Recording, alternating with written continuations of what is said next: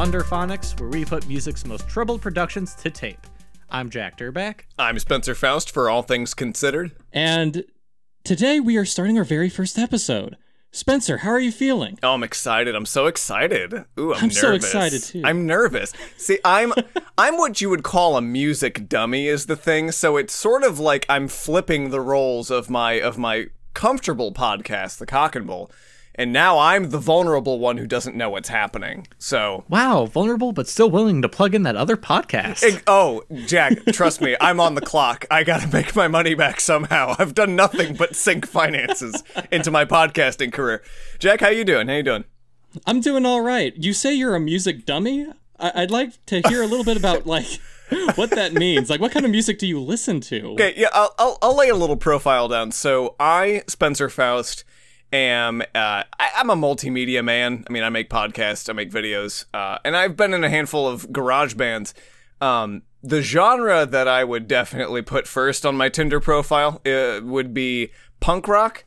Um, though when I say punk rock, I'm I'm not talking like the traditional, you know, late 80s bad religion kind of thing. I'm really I'm really more into I think punk hit its stride in 2006 during the Bush administration. Albums like Sufferer and The Witness, uh, For Blood and Empire by Anti-Flag. I, that's that's really my cup of tea. So it sounds like a lot of melodic, hardcore sort of stuff when it comes to punk. Definitely. Definitely. Um, I'm more of an artsy fart. I love when rock music goes very experimental and atmospheric. My top five is constantly changing. I've known you for a while and we talk about music nonstop. I legitimately could not have pinned down a top five for you if you asked me to. That's you're not an easy book to read, is the thing. You have such a large library that you always pull from. It's probably my favorite thing to just go on Spotify or YouTube and just listen to as much as I can. I listen to everything from hip hop to jazz. But when I really think back to things I resonate with the most, it's usually that more artistic rock, uh, where you have these bands that end up creating these works that last beyond generations that everyone talks about. Absolutely. I also love music production. That's something I like to do in my free time all the time, but I really don't have anything to show for it. It's all mostly a hobby at this point, but eventually I would love to start releasing stuff. Hopefully by this year. That's why I said the last 5 years. There's but- that addendum. Definitely this year. So, what are we doing here? So, what are we doing? What's uh, what's what's our album today? What's this show? Well, this show is where we talk about either an album or an artist or even just flat out an entire genre where there's a lot of troubled history behind it. That's where the name Blunderphonics comes from. Blunder usually means a stupid or careless mistake. Not always, but what I find really interesting when it comes to music is albums with this history behind it of mostly horrible, horrible things going wrong or things are not turning out right. I like hearing about the struggles going into the album, and I don't know, it's something that really enhances the listening experience for me. So I was like, hey, Spencer's a musical dummy. Let me just throw all these these cursed albums at him and get his opinion and tell him a little bit about it because there's nothing I like more than just talking about music for hours on end. Yeah, no, and this this really boils down to what we talk about at work constantly is just is Jack tells me the absurd history behind something I'm remotely interested in and then it just gets me completely on board for it. Like that's that's hooked me into listening to at least 10 different things. So today we're we're talking about uh, uh My Bloody Valentine, right? That's right. We are talking about the legendary shoegaze group, My Bloody Valentine, and more specifically their album Loveless. Mhm. Spencer, what do you know about shoegaze and the genre as a whole? What do I know about shoegaze? It's uh, if I had to put it to to my dum dum perspective, it's noise, and I don't mean that in a derogatory sense. I mean it's it's very noisy. A lot of FX. I believe the name shoegaze comes. It's like a tongue in cheek. The the band members are constantly staring at the pedals on the floor, so shoegaze. That's exactly right. The genre was sort of a evolution or even just sort of like a weird Siamese twin of the genre dream pop, which also loves its atmosphere and making these very beautiful sounds, usually a female vocalist. The difference is, like you said, shoegaze loves their wall of noise. Yeah. They really we're going to get into it later. They really love their noise. We'll get into it. But yeah, the term actually was invented as sort of a derogatory term, like some slang about, oh, these guys are just standing up there looking at their fucking feet, uh, just strumming their guitar, not looking at the audience, not interacting. Their performances were very boring and loud and noisy, and a lot of music press didn't like that. I'm sure, yeah. No, I can get that. Yeah. It's it's not like an exciting atmosphere and and I feel like it's a, it's a spin-off of a more lively scene, which is why this transition feels more dull, I guess, from like a live perspective. The bands who were kind of involved in the shoegaze genre actually didn't like it. They sort of revolted against it. It was almost like a toxic word, very similar to another one of my favorite uh, genres that died out, nu metal. Uh, a lot of bands were considered nu metal, and they're like, no, please, if you label us that, we are never going to sell. And that's exactly what happened. Korn was just constantly running from that awful, awful adjective. Unlike nu metal, however, shoegaze was a genre that eventually became a little bit more endearing. Uh, a lot of bands later on embraced it, and it is seen as a positive genre. A lot of people really enjoy it. Uh, one of my favorite quotes is actually from drummer Simon Scott from the very influential shoegaze band Slowdive. Uh, he was saying in an interview with Drowned in Sound that he loved anti-showmanship. He he didn't think that you needed to be this big bombastic like David Lee Roth or anything on stage. You just needed mm. to hmm. focus on getting the music right. He said, quote, I think if Slowdive didn't stand there looking at what pedal was about to go on and off, we'd have been shite. Okay. I'm glad like I'm glad we are static and concentrated on playing well. Now it's a positive term. This might be the punk in me. I do definitely appreciate a lively stage presence. Like I I re- that means a lot to me is the thing. Like I can mm-hmm. think of some of my favorite bands and a lot of whom have had uh, a big history with different guitarists and like you can capture some eras where it was like oh did you see him live in 06 yeah uh, chris chase was like really fu- he was a plank of wood playing that guitar. Uh, you get into 2007 and oh zach blair is a fucking rockettes dancer who was in GWAR all right. All right cool addition. But no, I yeah, I, I can I can get the appreciation for wanting to get the music right. That's I mean that's the other half of the show. So and I thought that this would be an interesting episode to do because shoegaze is almost the antithesis of punk. All of these bands use these effects and they slather their sound into this big noise so that you can't really tell what's what. And yeah. punk is all about the raw energy, about just guitar. It doesn't matter if you can sing or not, just fucking do it. And shoegaze is a lot more meticulous and a lot more indie shit. that antithesis is going to come to life between these two people here when we start breaking down our opinions on this album. But yeah, speaking of which, one of the most famous examples of guitar playing when it comes to shoegaze is known as the glide guitar where the band would hold their whammy bar and keep holding onto it as they strummed so that the tune the the tuning and the sound of the guitar was constantly shifting. And the person who invented this was Kevin Shields. He's very very creative to the point where he wants to kind of control everything. So we'll be talking about him a lot so remember that name the band was initially this really, really shitty post punk gothic rock outfit with a completely different singer, and they're just, they were just terrible. I listened to their first EP and I had to shut it off. It reminded me of like, what you would put on at a Halloween party to scare like your little brother away while you were drinking booze in the basement. I don't know. It's just it's terrible. But yeah, their name was based off of the 1981 slasher Flick, and it was supposed to match that really shitty gothic phase. And that was something that they were constantly wondering do we need to change our name? We're not really that like raw anymore. We're a lot more dreamy. Ah fuck it we'll keep it. And nowadays they're constantly mixed up with bullet for my valentine. Mm-hmm. that was when you when you put when this was in the list of albums to go through and i was doing my homework i was like oh weird. I think i saw them open back in like 2012 crazy Trust me, you would know if you saw these guys live because apparently they would just blow your head off. My Bloody Valentine was all about just making these very loud noises.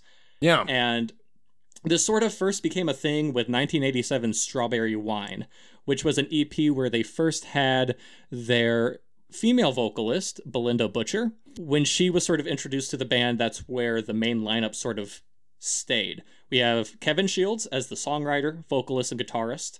We have Bilinda Butcher, who I just mentioned, Debbie Googe on bass, and then a man who's from Ireland with possibly the weirdest fucking name I've ever seen because I'm American and stupid. um, I'm gonna try to pronounce it. It's Colum O. Kiesoweg? Oh, it's so refreshing to be on the other end of a mispronunciation. normally, it normally that's my thing is I fuck up European names. It's so nice to hear someone else get it wrong. I mean, I was like, man, I know all of these musicians' names, and I ran across this guy. I'm like, oh, I don't want to say that name. Oh no. I, I'm pretty sure it's Kiesoweg. That that does not sound like a name. It sounds like alphabet fan fiction. Those are those are letters where they don't belong. Why can't they have a name like you too, where it's like just Bono or The Edge? Yeah. Like you're you're like, oh, maybe they're disguising their very complex. No, it's just Adam. No. Oh, it's just Adam Clayton. it's like, oh, but then you have this guy who's alphabet soup. Yep. They actually were considered the punkiest of the shoegaze group. They never used a chorus pedal, flanger, or any delay, Oh, my stars and stripes. How dare they? which is kind of weird because they're known for having a lot of effects. And don't get me wrong, my bloody my bloody Valentine used at minimum 30 effects on a guitar. But none of them were any of those because Kevin Shields thought they were too cushy.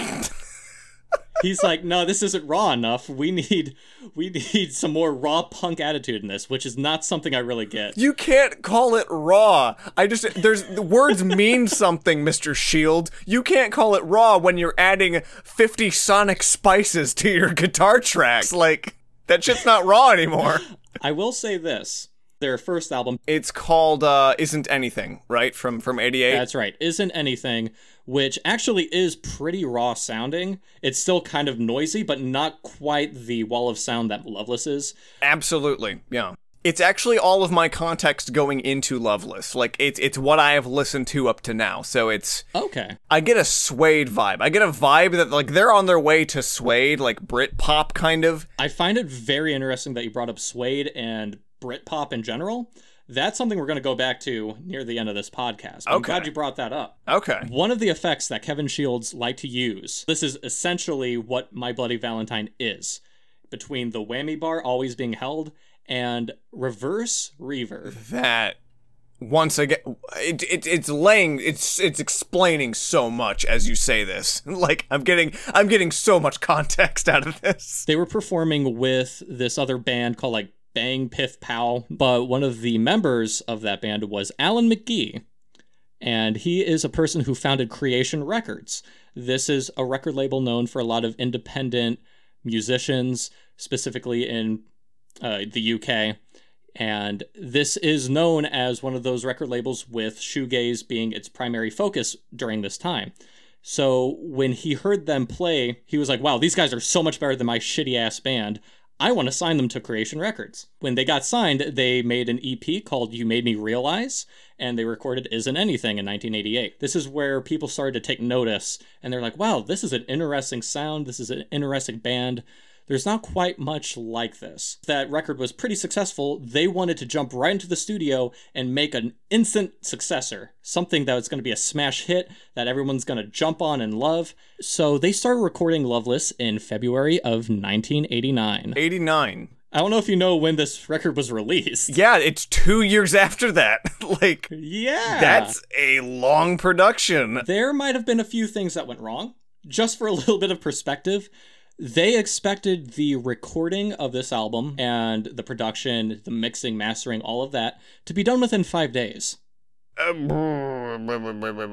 Guys. Guys, holy shit. The bar, gentlemen. Raise your bar a little bit.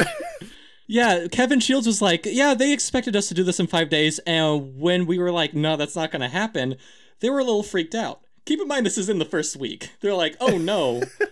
I hope you guys hurry up soon. 1989, two years later, it comes out. There is some there is some breathing down some necks. I, I foresee I foresee tensions being high. Before we get into a lot of the troubles with it, the band was known for this very loud sound, but during these recording uh, periods, they didn't use that many layers. In fact, a lot of songs, Kevin Shields says, use only one guitar track. He didn't do any layers. It was all one guitar making all of that noise. And that's something that he preferred because he didn't he thought that the more layers he added the less real it would be I, I mean, dog, it's it's all. I already look at you playing a six string guitar and hear that coming out. It's already unreal. It's already so beyond. It's it's a Salvador Dali painting. the the disparity between what I am seeing and what I am hearing. i found that really fascinating because when you listen to the record that's not what you think of I agree. it's weird because people see this as the ultimate shoegaze record but he doesn't use almost any effects other than the 30 it's mostly eqs and that reverse reverb he doesn't use anything that most of the other bands use he didn't do any other layers it was all just one guitar and i found that really interesting No, yeah, I agree. Like when I when I hear that, I I assume it's a lot of layering. I assume it's a lot of different effects going into it. But when you say it's actually like a pretty, I, I mean, it's the shoegaze equivalent of minimalism. It sounds like. which is weird because you listen to the album and you're like what the fuck Yeah, no, it's anything but minimal. One of the other interesting things that Kevin Shields did was he would record guitar feedback, he would get a noise he liked, and then he would use a sampler and play it on the sampler to make some of the melodies. Because you couldn't really play a good melody with all those effects. So how are you going to get like actual notes playing? Oh, Right. just put it on a keyboard. That's I I gotta say that's that's pretty ingenious. Actually, I like that. Like almost any single part of that album when you're like, "Oh, I could actually hear an arpeggio. I could actually hear notes being played."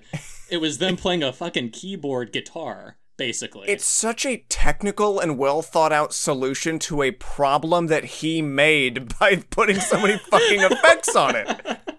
You will see that Kevin Shields is a very self-defeating person He's a- as yeah. we go through this time. He's his own worst enemy. Shields had a very specific idea for how this album was supposed to go. He did almost everything musically. Uh, there was a band of four. He did almost every single sound in the entirety of the album. He played Bilinda Butcher's guitars and just said, "We'll credit you, but I'm going to play it." And she was like, "Okay, that's fine. I Cool. sucked anyway." Cool. Yeah, she was like, she was like, "I was never that good at guitar anyway." Oh, Bilinda, give your please. Some Poor- esteem is appreciated. She wrote about a third of the lyrics, which we'll get into, but most of the time it was Kevin Shields. And she kind of wrote lyrics based on whatever he already had. Bassist Debbie Googe showed up quite often at first, but realized that Kevin Shields wanted to do all of the bass himself anyway. And she basically was like a, I don't even want to say third wheel, like a second wheel. He was like a fucking unicycle in the studio. She just stopped fucking showing up. And I don't even know if he noticed.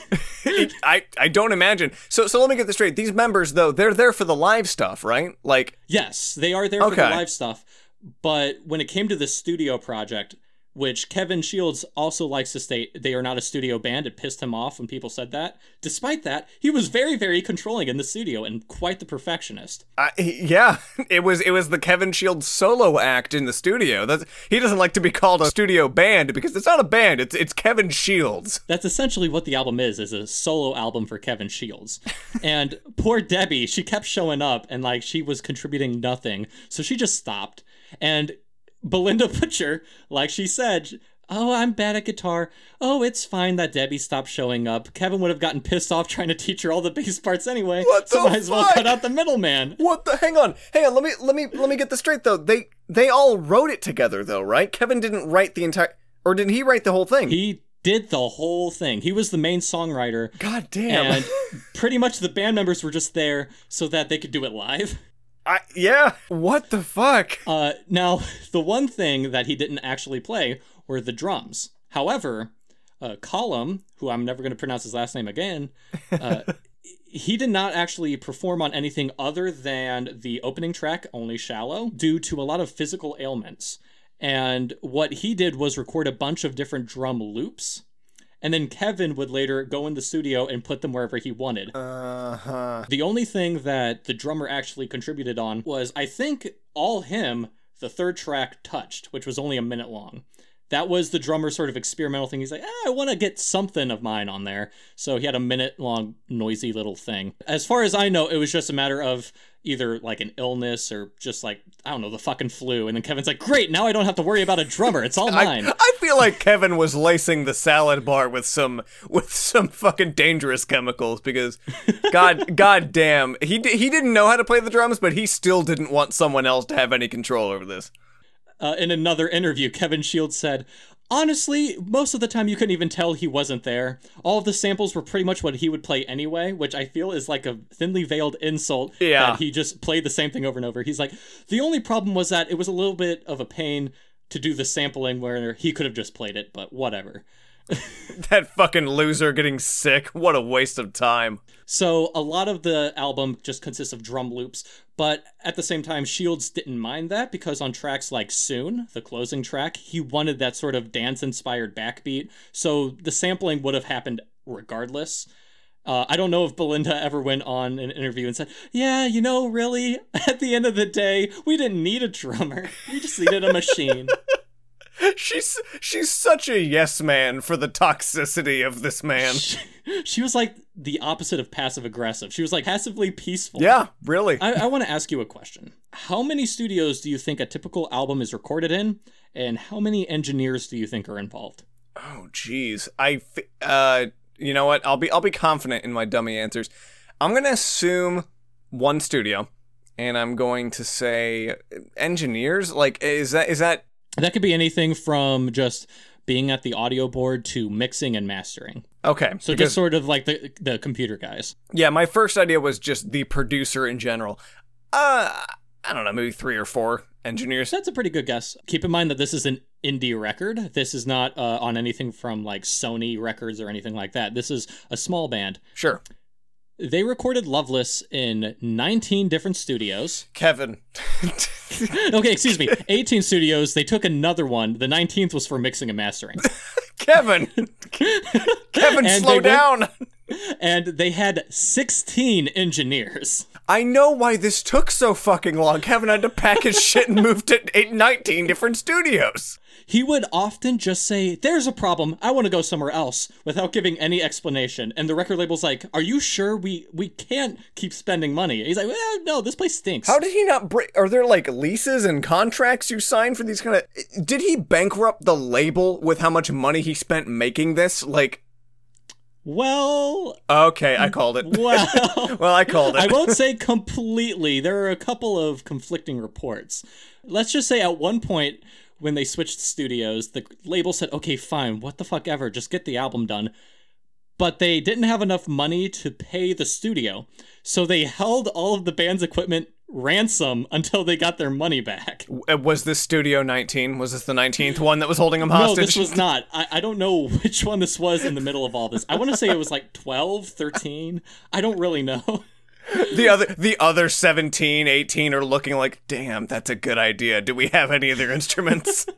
I don't know if this actually happened, but I want to say the record label's like, okay, Shields, you have to go and pay this yourself. We're not fucking buying your equipment back. I think the band had to pay for that out of pocket. Now, keep in mind that Kevin Shields, he likes to try to downplay this a lot. He likes to say, oh, it didn't cost that much. Oh, we didn't really have that many engineers. He said that most of those engineers were just in the way. They came with the studios, and he told them to fuck off. I full-heartedly believe it. There you will not hear a peep otherwise from me. He was involved in engineering and mastering and mixing as well. He was involved with all the instruments. And let's be clear, involved is one way to put it. In charge is another way. It's not as though everyone abandoned him and said, Shields, this is all you. Kevin, I'm sorry. Kevin was very gung ho cavalier about owning this, it sounds like. And like apparently all the engineers that didn't have anything to do with anything were like what the f- what the fuck are you doing? That's not how you produce something. Why are you recording your guitar like that? Are you playing it through a keyboard? Fucking stop that. And Stop. he's like, "Man, just we got this. We're fine. really, go home." He told him to go home. He's like, "We we have this. Just let us run your shit." I'm giving you paid vacation. Please leave. I'm Kevin Shields. Now, there were two particular engineers that actually knew what the band was doing and were actually supportive of Shields. The most notable of which is Alan Moulder, who I'm actually very familiar with because he worked on a lot of shoegaze albums. And when the genre sort of phased out of popularity, he went on to work with bands such as Smashing Pumpkins, Nine Inch Nails, The mm. Killers. Mm. He mixed Korn's first album as well as Marilyn Manson's either first or Antichrist Superstar and Arctic Monkeys' favorite worst nightmare. He's been involved in a lot of really, really notable albums. And I've seen his name pop up a lot. I think his most involved band is Nine Inch Nails. And this is pretty early on in his career. Uh, a fucking nightmare, might I add. the album took a long time to record.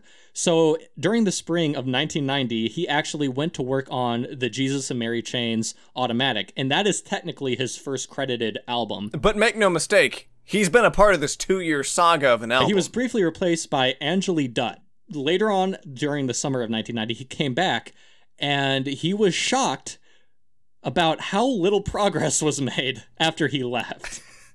he like he showed up and he was like, "Kevin, what the fuck? What do you have done with this record?" And this is paraphrase, of course. This is how Shields remembered it. Uh, during the recording, he was like, "Um, yeah, there's the song we have," and then Alan would be like, "Oh yeah, uh, is it done?" No, no, uh, we have recorded the guitars. I think last year. oh, okay. Um, does it have any vocals? No. Uh, how about words? Do you have lyrics written up? No. no. No, it's just not. Does it have a title? It has a number. this is what this is what Kevin. Oh yeah, it's it's song twelve. It's got a number. they would literally spend during this two year process they weren't like making some songs and then later ones would be added. They would record the guitars in 89 and then in 1991 they're like ah shit i guess we should do the vocals now. Oh my god. this is the perfect album to show somebody where you want to showcase what laziness is I would say for for as much goddamn control as he wants, it doesn't sound like he's doing anything with it. he's known for just like not fucking doing anything and keep in mind that he is the guy in charge He of everything, of all of it. he doesn't really want to get a jump start. He doesn't really have any sort of need to actually get it finished. He's like, eh, I'll record the guitars two years from now. Eh, we'll, we'll do the lyrics later. Hang, hang on, no, no, no, no. I know you guys want to do that now. I'm looking. I'm shopping real estate on the next studio. He would say that sometimes they would have trouble with songs because they would record them and so much time would go by that when they revisited them, he's like, oh shit, what guitar tuning did I use? I don't remember. As if that really mattered when it came to shoegaze. Yeah, no, it, beside the it point. wouldn't matter. You're gonna fucking make it discordant melodies anyway. It's it's not gonna be remotely close to what you're playing it in. Oh my god. the time period of two years was so long that the record label was like, you have to have something. We cannot just pour our money into this fucking money pit of a record. So they released two EPs during this time period. Where, from what it sounds like, these EPs were not part of the album process. They recorded these as really quick cash grabs because they had no money. So Yeah. they recorded the EP Glider, released that in April 1990, named after the glider guitar technique. And then in February 1991, they released Tremolo. Keep in mind, I just mentioned February 1991. That was two years since they started recording the mm-hmm. album. they gotta be getting close to a release. Uh, two songs from those EPs actually did make it onto the album, so they weren't just purely wastes of time. The song Soon was included in Glider, and the song To Here Knows When was included in Tremolo. Those would end up on the album. The vocals were not started until May of 1991. With the exception of those two songs I mentioned, which they had to finish for the EP, Right. they started vocals May 1991 most of the time where they were recording vocals, both uh, Kevin Shields and Bilinda Butcher forbid people from listening in on their vocal takes. And they were forced to look at the audio levels without hearing it. So that when the audio levels stopped, they knew to reset and they were going to do another take. and they would just do that without hearing it. Speechless. You have rendered me speechless. Not even that. They would show up without lyrics. And what would happen is Kevin would go and he would sing whatever the fuck he want, but he did not tell Butcher what he sang. She will write down what she thought he said, go in and then sing that. You can't, Mr. Kevin, you can't make the lyrics of your album a game of telephone. to this day, nobody knows what they sing. He said that they are good lyrics because there's nothing worse than bad lyrics, but they refuse to mention. Bilinda Butcher refuses to reveal anything she wrote, and Kevin said he forgot. I don't I don't doubt it. The dude was making the rest of the album. He had bigger sh- fucking fish to fry. Not only that, but like the only time that Bilinda Butcher would record was like seven in the morning. They would wake her up for that more dreamy, sleepy sound to have her voice sort of be very soft. And then she would listen to whatever mumble that Kevin would spit out. And she'd be like, eh, I think he's saying something about like a monkey. I'll sing that. We don't know. We can't hear it because the fucking guitar is so loud. One of my favorite uh, little tidbits on the song When You Sleep, which has my favorite melody, by the way, in the album. Mm-hmm. Kevin Shields got frustrated and bored listening to all of the vocal takes they did. They did anywhere from like 12 to 18. Okay. And he said, fuck it. Put them all in. So there are literally 18 Kevin Shields or Bilinda Butchers just mumbling all of these different words. I don't know how many times they wrote different lyrics and put that on top. That explains so much about the vocals of some of these tracks. And that one you named specifically was like, that was my biggest. I posed a hypothetical in my head of there's only one reason it could sound like this. And it was, it's a cacophony of like the same two people nine times. Oh my god. That is literally what it is. That's exactly what it is. And some of those takes were probably shitty. That there's a reason they didn't use just one take. So it's just all of these voices. And he's like, you know what? It sounds cool that we can't understand what we're saying. We'll keep it. I like that. I don't know if they did that on other songs, but on that song in particular, it's very, very yes. noticeable. That that one you mentioned specifically, it it exemplifies that tenfold. Kevin Shields would almost always sing the higher register of the songs, while Bilinda Butcher, who had a higher voice than Kevin, would sing the lower on purpose. Yep, makes sense. So, we've talked a lot about how they spent two years just crafting this album, but we haven't really checked in with our good old pal, McGee. Uh, yeah. the founder of Creation Records. Alan McGee really believed in the band. He he knew what they were about. He knew that they were this noisy, very meticulous band, and he had faith. You know who didn't have faith? The second in command of Creation Records, Dick Green. At one point, he called up Kevin Shields on his phone, and he was crying for them to finish because they had no more money left. fucking crying. This guy was only 29 years old. He was fucking broke. this album was draining them of all money. Whatever albums they released in between those two years didn't matter because they kept pouring money into this. Co-workers were concerned about his mental health. He would open the uh, Daily Mail, the Morning Post, shaking with fear. Did they not have another band on their label? Could they not rely No, on that's the anyone else? They had a lot of other bands. This album was just so expensive. Yeah. Mm-hmm. Cause you cause you gave Kevin Shields a blank check, you goddamn fool. Specifically, it seems like Alan McGee really believed in the album, but everyone else was terrified about losing their jobs and losing all of their money. Uh, at one point, he just came into the office and his hair turned gray. Like overnight, he just came in with gray hair and he looked like he wanted to die.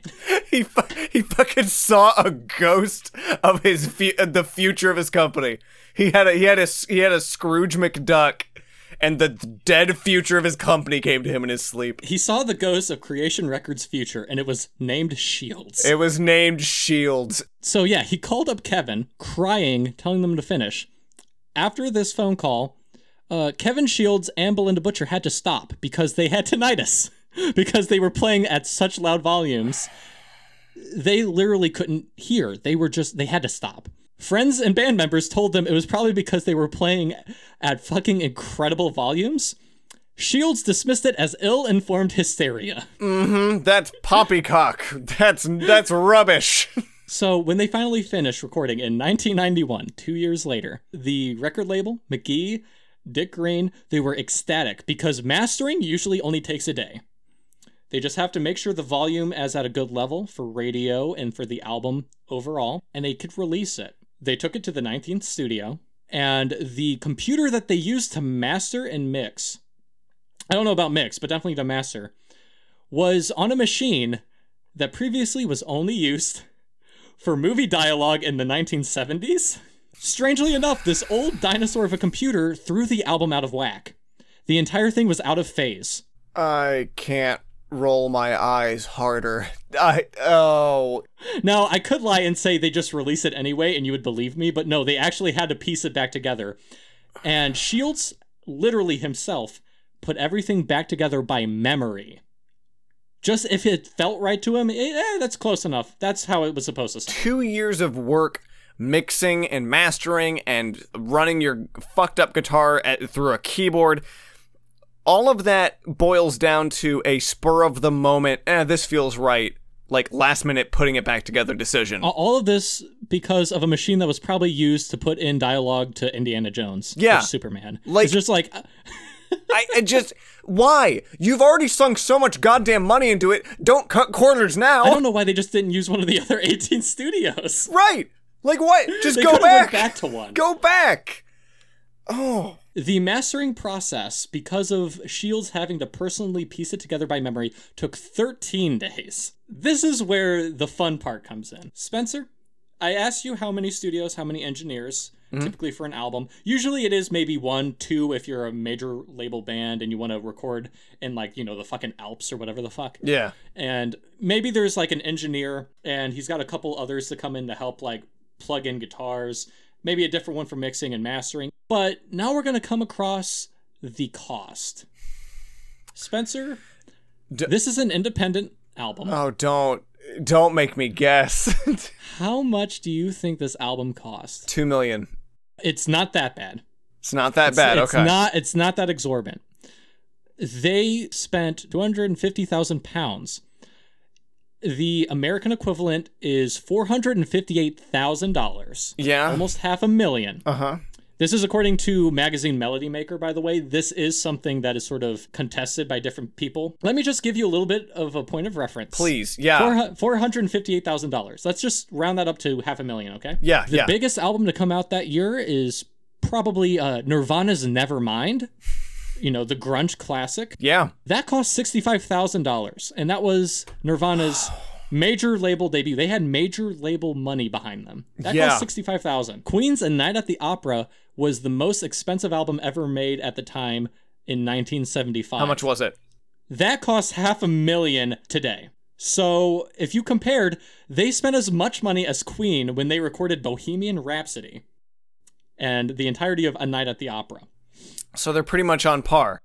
Th- yeah, they're pretty much Queen. God, honestly, I don't even know if Brian May used effects pedals. Like, I don't even think those were guitars being played through a keyboard.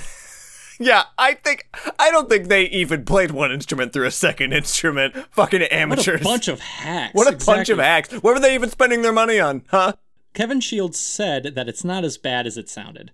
He said that Alan McGee was being a hype man and he purposely was inflating the cost. Kevin Shields said that at most, when him and the band thought of it and added up expenses themselves, it was closer to 160,000 euros. Yeah. Over $300,000.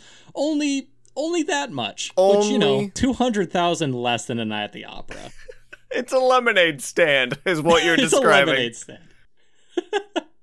and he said most of that was just living expenses. So they spent mm, like three hundred thousand dollars on like cheeseburgers. Most of that was most of that was the moving trucks we used to go from studio to studio. You know, honestly, probably. He said only a few thousand were the costs for the actual album, and that they probably spent like most of the money themselves. They said that the record label only spent fifteen to twenty thousand pounds themselves. So what he's saying is he's a terrible musician to hire on for your label. Uh, also, fun fact: he said that all of the material on the album was about representative of only four months of the two years they worked, just to rub salt in the wound of poor Dick Green and Alan McGee. Why? Why does he just keep making this fucking worse?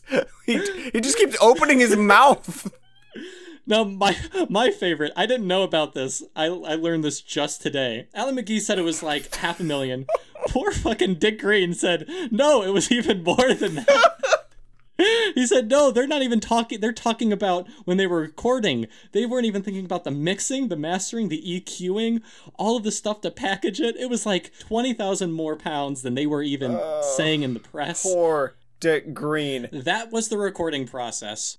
Uh, let's talk a little bit about how we personally feel about the sound before we talk about the aftermath. Spencer, mm-hmm. this is an album that I hold very dear to my heart. I would say this is one of my favorite albums of all time. Okay. I'm not the biggest fan of Isn't Anything, but I certainly respect it and I do listen to it quite a bit as well as their EPs.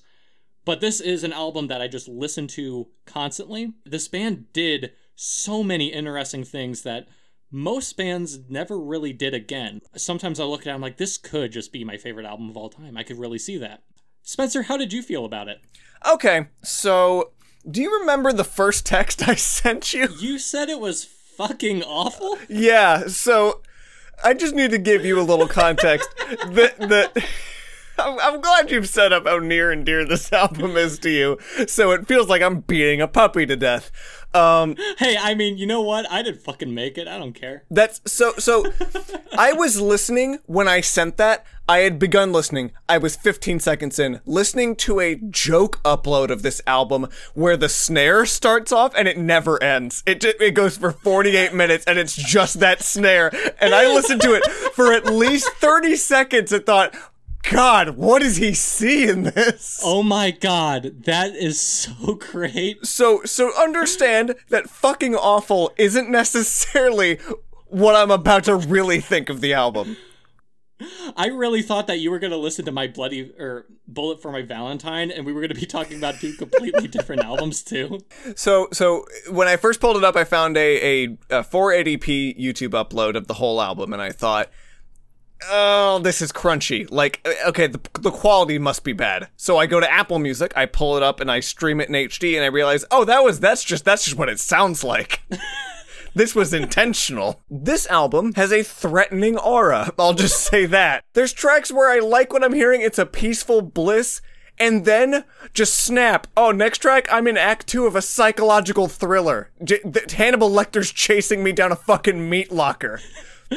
I love that you say that because that is actually something that a lot of people go through with this album because most people who love it love it for those peaceful moments but when you first hear it like only shallow that rip roaring riff that sounds like an elephant being strangled to death when you first hear that you're like this is fucking nonsense It's, it, I don't know, it must be reminiscent to like uh, uh, the song A Day in the Life by the Beatles. I love that song. And then there's these fucked up interludes for like 30 seconds at a time where an orchestra dies, and then it just goes back to a song. That just goes back That to being a song. That is a brilliant comparison because I also love it when the orchestra dies in A Day in the Life. That's my favorite Beatles song almost because of that. So I like I see the beauty in this noise, but a lot of people when they first hear it, it's like nauseating. There's a lot of melodies in this song that are, I think I said it earlier, discordant. Very dissonant. Yes, that's what I'm looking for. You know, things that sound like I'm subliminally having milk poured down my shirt, like that's that's the vibe I get off of it. Okay, like I understand the atmosphere and and repetition are a big part of shoegaze and the album in general. And this Yes. this might be the punk in me, but there's like a little too much repetition in it. It comes to the point of annoyance for me actually at some tracks, and it it, it reaches a point where it doesn't add anything mm-hmm. And it's just the same riff over the same drum pattern over the same bass line for upwards of 30 seconds to a minute. You know something's wrong when I'm begging for the 19 voices to come back. The vocals sound like a haunted house. It, it sounds like a haunted house with the treble turned up too high. Uh, you are like hitting the nail on the head to why people love this album just as much as I could see why you would hate it. I would almost consider it very similar to an ambient album to where if you are involved in the atmosphere and you're feeling that dreamier side and you just want to be enveloped in noise, that repetition is actually a positive. And you know, the longest song on here soon, seven minutes long. It's purposely got that repeated drum loop. They Mm-hmm. have this weird flute sounding guitar thing that they're playing throughout the entirety of it. And the only time where it changes is Kevin Shields turns on a different amp and has this extra layer of distortion before he sings. And then they go back to the dancey flute sounding stuff. And it's seven minutes of that. It's mm-hmm. just a barrage of noise. The closest you get to a song that makes sense is maybe the song Sometimes, Yes. which is like a song without a chorus. It's pretty much like an ambient rock album. Very much so. Every four songs, they have something that like I really start to like, even if it's just for a minute. Because I'm I'm a riff guy. Riffs are you know, that's what sticks with me. Some people Right. are, some people are cat people, some people are dog people. I am a riff guy. And the thing is though, is that the riffs tend to like disappear behind this this noised out guitar. And the effects on on the rhythm guitar drive me nuts because they give you a perfect comparison throughout the whole fucking song. It's like, here's the riff. You like the riff. Enjoy this riff. Oh, what if I poured the sonic equivalent of gravel over it? How do you like that? Is that good? No? You want the riff back? Sorry, I'm Kevin Shields. that should be like the fucking alternate title. Sorry, I'm Kevin Shields. An album by My Bloody Valentine? Question mark. A lot of bands try to use atmosphere at some sort of capacity. Pink Yeah. Floyd is known for their use of synthesizers with rock music, but still maintaining these solid songs. Even if they drift into one another, you could still hear the guitars playing these melodies. Radiohead has a guitarist specifically who makes these interesting noises, but they always have some semblance of what you expect in a rock song. And this album is like nothing but the noise. Exactly. Yeah, it, it throws off my expectations severely, you know, because my first foray into this band was uh, the single off of their first album, Feed Me With Your Feed Me with Your Kiss. Yeah, that song sounds nothing like everything else on the entire album, but that was my first song. That was that was all I had context wise going into Loveless. So it's like I heard something almost Ramones adjacent, and then I get into this, and it's like such a cold bucket of water to the face.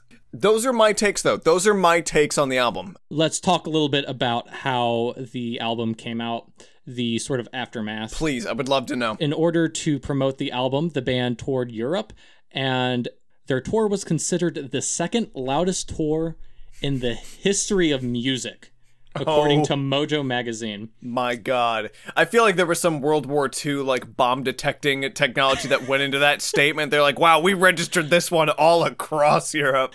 NME editor Danny Kelly was at one of the concerts with a drink in hand. As soon as they played their guitar, the drink flew out of his hand. He called it more torture than entertainment. uh, the band was accused of criminal negligence.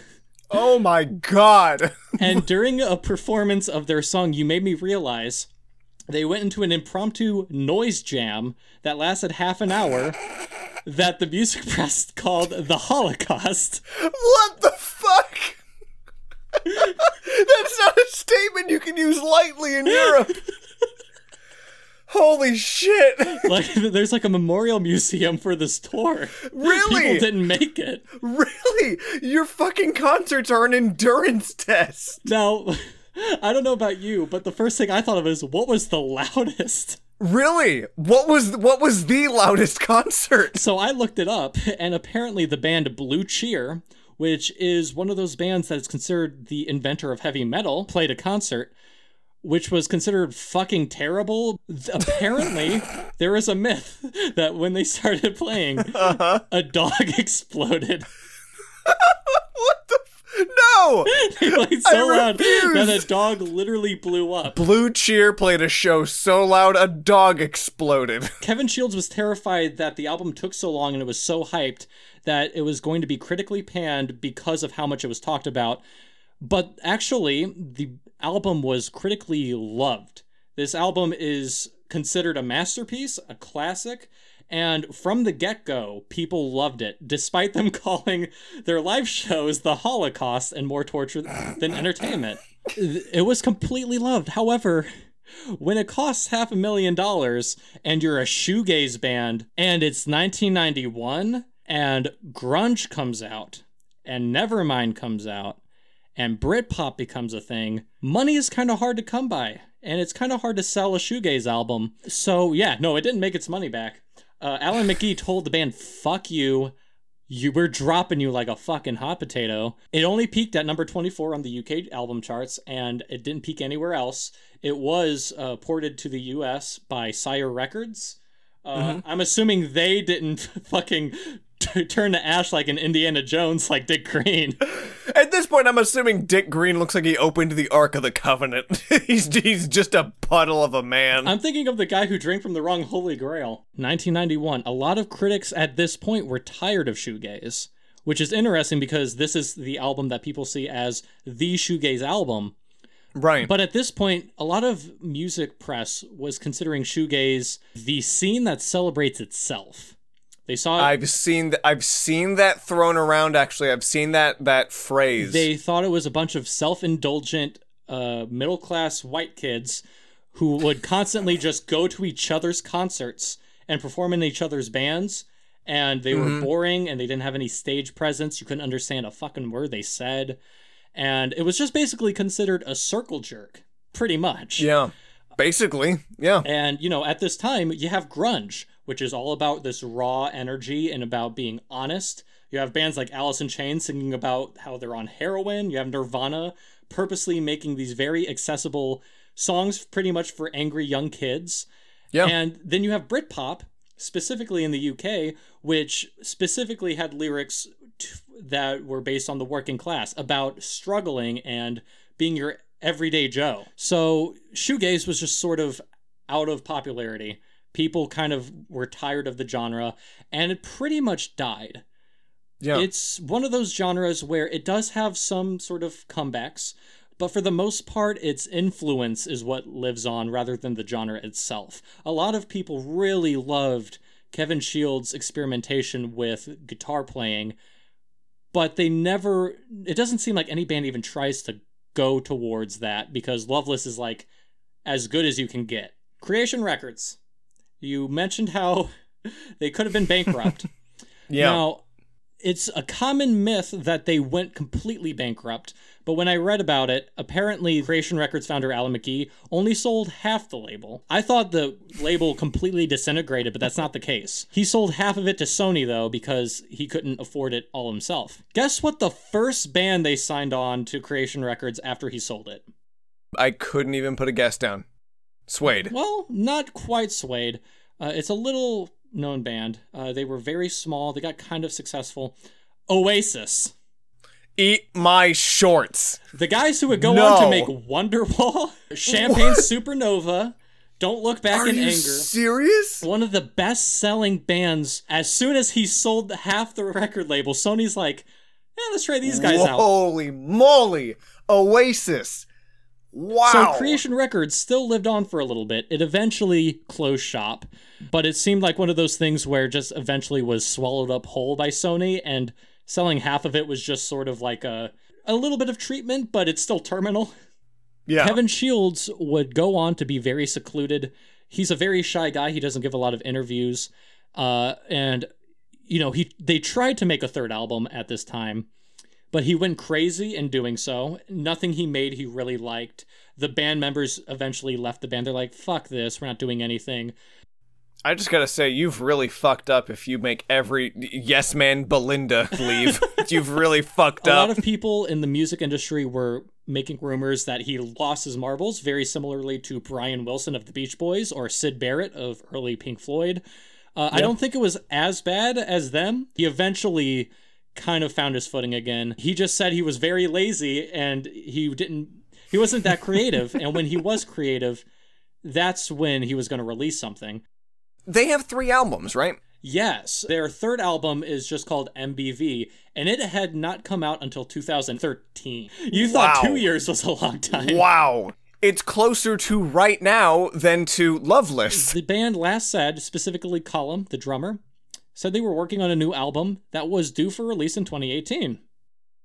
It didn't come out. Oh, it, oh, it didn't I think they're pushing it back to uh, a 2082. Makes sense. Holy shit, this has been Blunderphonics. This has been Blunderphonics. If you would like to watch more of us, uh, Spencer actually has another podcast he runs, The Cock and Bull. Spencer, go ahead and tell us about that. Uh, it's uh, it's history. Uh, it's comedy. It's short and sweet. Uh, I tell a story to my older brother, uh, a history major, who is, uh, I, albeit far more informed than I am on most things. And I tell him a little story he hasn't heard before that you know tries to just lower his bar for faith in humanity. Uh, I also have a uh, comedy sci-fi podcast called Cooperative Effort. It's like a it's like a radio play, I guess you could put it. It's about uh, some guys that get stranded on an island in space. Jack, got anything to plug? Um, I also recommend Cooperative Effort because I did the soundtrack. That's true. And you play the pilot. You have you the screams of death come from your mouth. I don't really have that much to plug. I sometimes stream on the Twitch channel New Jack Plus. It's been almost over a year since I last streamed, but I would love to pick it back up. But other than that, that's all I've got. Uh, oh, I also stream uh, my channel's Daddy Dunk. I do I do Ocarina of Time randomizer sometimes. If anything, you're gonna find me commenting on his streams more than me actually streaming myself. Thank you all so much for listening to this episode of Blunderphonics. We hope you enjoyed, and we hope you have a lovely rest of your day.